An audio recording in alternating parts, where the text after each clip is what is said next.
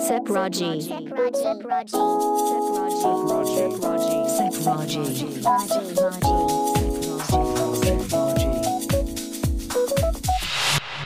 Sepraji. この時間は SEPT Expand Your Horizons 英語専門塾 SEPT の提供でお送りします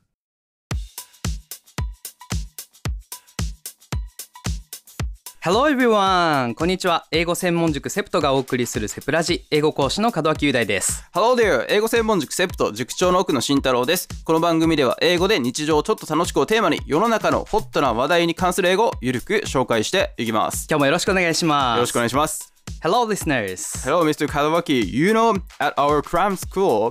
we are teaching students who are going to take entrance examinations in a few months. Yes we are Yeah, so sometimes I remember the words from my parents when I was a student. So what is it? Oh, it's don't go skiing this year. Oh don't go skiing this year Yes. I see That's the common phrase for students preparing for their entrance examination Sure. Yes, the reason why some parents say this to their children is that ski sounds the same as fell in Japanese. Do you believe in this kind of superstition? Well, it's difficult to say this, but some superstitions are believable, Yes. others are not. But there are some interesting superstitions in Japan, like hide your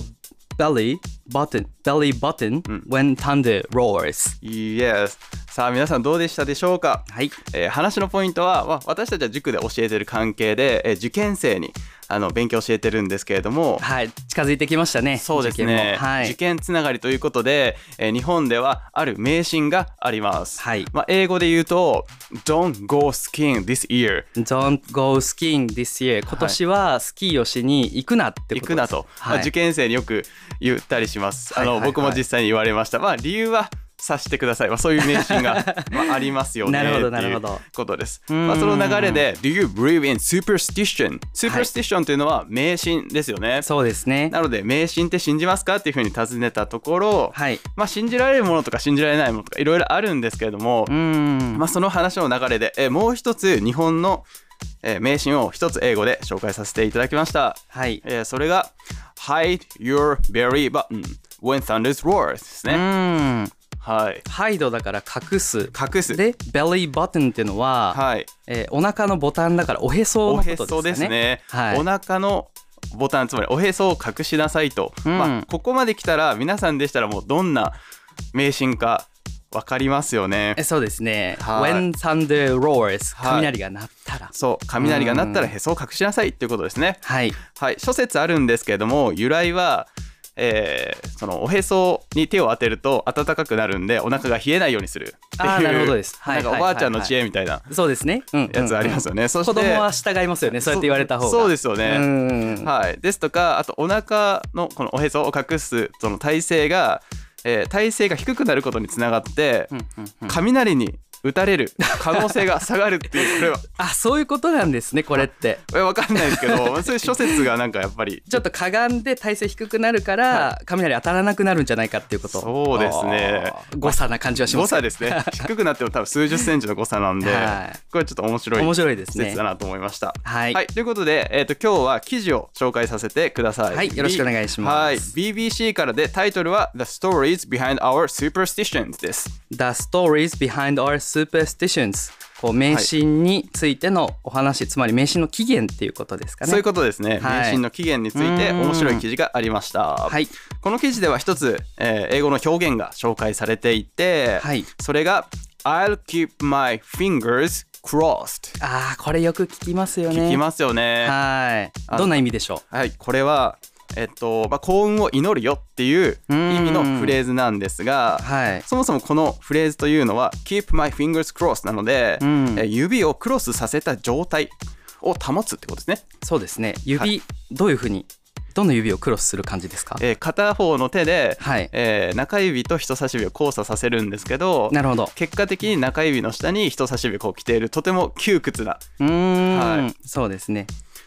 そういう片手でこう人差し指と中指クロスさせる形はい中指が上に来る形で、はいこう「keep my fingers crossed」はいはいというフレーズです、うんうんうんまあ、幸運を祈る時に、うんえー投げかける言葉、まあ、指の状態としては先ほど説明したような、まあ、イメージですねなるほどでこの起源なんですけれども、はいえー初期のキリスト教徒が、えー迫害されていた時にはいはいはい十字架の力を呼び起こすためにこの指を交差させていたつまり指が十字架の代わりだったそういうことですね片手でこう十字架を表現できるのがこの「fingers crossed」そうなんっでていすうことですねはい、やはり迫害されてる時ってさすがに十字架は使えないですよね取り出してこうわーとかできないですよね、なはかなかできないですよねもうがっつりアいイテムですから宗教のそうですねやっぱりその指で代用していたみたいなちょっと面白い背景があーそういうことだあったりんですますなるほどはいまあ、スマホの絵文字でも指が交差されてうーんいるそのグッドラックを願う、まああ、り絵ますね文字があるんで、はい、はい、探してみてください。使ってみてください、はい、ということで今日の英語は、はい英語圏の名神を紹介させていただきます。興味深いですねはい、みはい、 3ついきましょう。よろしくお願いしますはい、1つ目はくしゃみをすると魂が抜ける。うんはい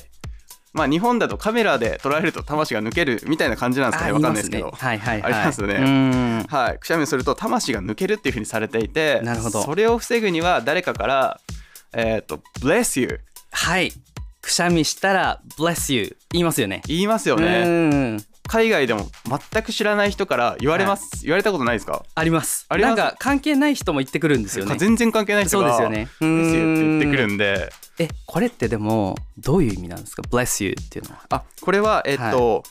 神の恵みをまあ本当は God bless you あもともとは神様 God っていうのが主語にいて、でも省略されてるそう形省略さでれてて Bless you あなたに恵みを与えますように神の恵みをといううんことでしたなるほどこれ言われたらどうすればいいですか言われたら、まあ、はとりいあえず「Thank you」あ Thank いう you ふうにありがとうってはい返す、そういう雰囲気いいですよねいい海で外すのねフランクな感じランでクな感じでなるほど2つ目いきましょうはい2つ目は、えー、13日の金 曜日あーこれはもうめちゃめちゃ有名ですねめちゃめちゃ有名ですね僕多分小学校1年生ぐらいの時から一応言葉だけは言葉はなんか聞いたことありますよね出ますね。うんなんかちょっと不吉な日だみたいな感じは不吉な日イメージありますねらしいですね、英語圏でうんは。はいはいはい、ははいい、で起源はですねこれもキリスト教、まあ、宗教関係キリスト教なんですけれどうんうんうもんキリストを裏切ったユダがうん13番目の使徒なるほどでさらに金曜日というのはキリストが十字架に貼り付けにされた曜日あーということはちょっと悪いことが2つ重なってる感じなんですねそうなんですよね、うんうんうん13と金曜日の組み合わせがめちゃめちゃ最悪という、なるほど、えーことですね。うんはい。で面白いことにこれ、はいあの大学入試の問題でも13日の金曜日に関するはい長はいはい文が出てまして、うんとても面白かったんですが、はいあの13日の金曜日不吉すぎて人々がすごく慎重に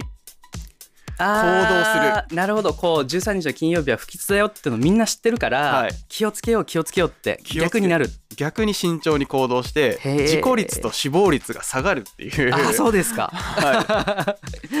なんかちょっとなんか逆説的というかそうですよね、えー不思議な不吉日なのに事故率が低いっていう、はあまあ、結局は心の問題心の問題 ですね面白い面白いですよねこれはいですとかあとはしごの下を歩くなはしごの下を歩くなはいまあ、はしごっていうのは横から見ると三角形なんで、うんうんうんまあ、三角形はキリスト教のなんか三位一体みたいな神聖な関係をあーなるほど表すうかんうんらうんみたいなあのその下を歩くとその関係性崩れるよねっていう神聖なとこだから通っちゃいけないっていうはい、あ物理的に危ないからとかそういうことではなくあそういうことあでもそういうことあるかもしれません ねその、はいはいはさいっきのおおへそを隠しなさいじゃないですけどもあーなるほどうん危険から避けるためにっていうのも、あ全然あると思うそれはそうか面白いですよね面白いですねなるほどはいうん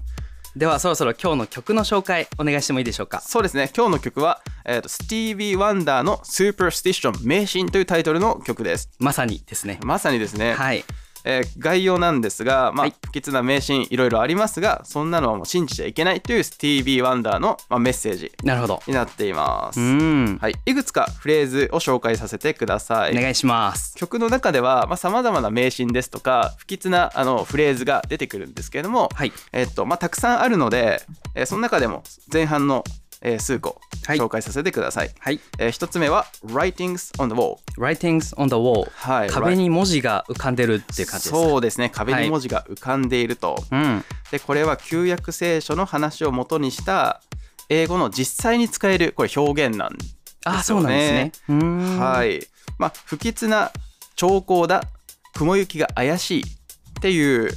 まあ、意味のフレーズで実際に会話とかで Writing on the wall Writing 使えるわけですね。 on the wall 使えますねなるほもう一ついきましょう、はいもう一つは ladders about to fall ど。ラデさっき出てきたはしごですね。そうですね ladder がはしごそれがはい about to fall、うん倒れかけているうんうんうん。はいまあ、先ほどのはしごの下を歩いてはいけないという名詞にちなんで、はいえスティービー・ワンダーが作った歌詞なんですねこれは。ああ、じゃあちょっとこうオリジナルというかはい、修正加えてるバージョンって感じですね。そうですへーねただ名なるほ詞はしごに関する名詞を元にしているどそういうことですね。ということでしたはい。はいじゃあそれでは早速曲に行きましょお願いします。うはい今日の曲はスティービー・ワンダーの「スーパースティション」ですよろしくお願いします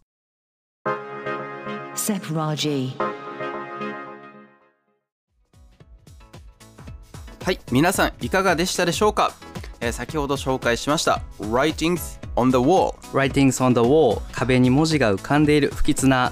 兆候でしたね。そうですね。そして、ladders about to fall。 Ladder is about to fall 今にも倒れようとするはしごはい。これも不吉な名シーンでしたね。そうですね。あの、はいスティービー・ワンダーの自作の自作のあ表現でした。ははい。い。本日は世界の迷信という文化的な側面に焦点を当てて、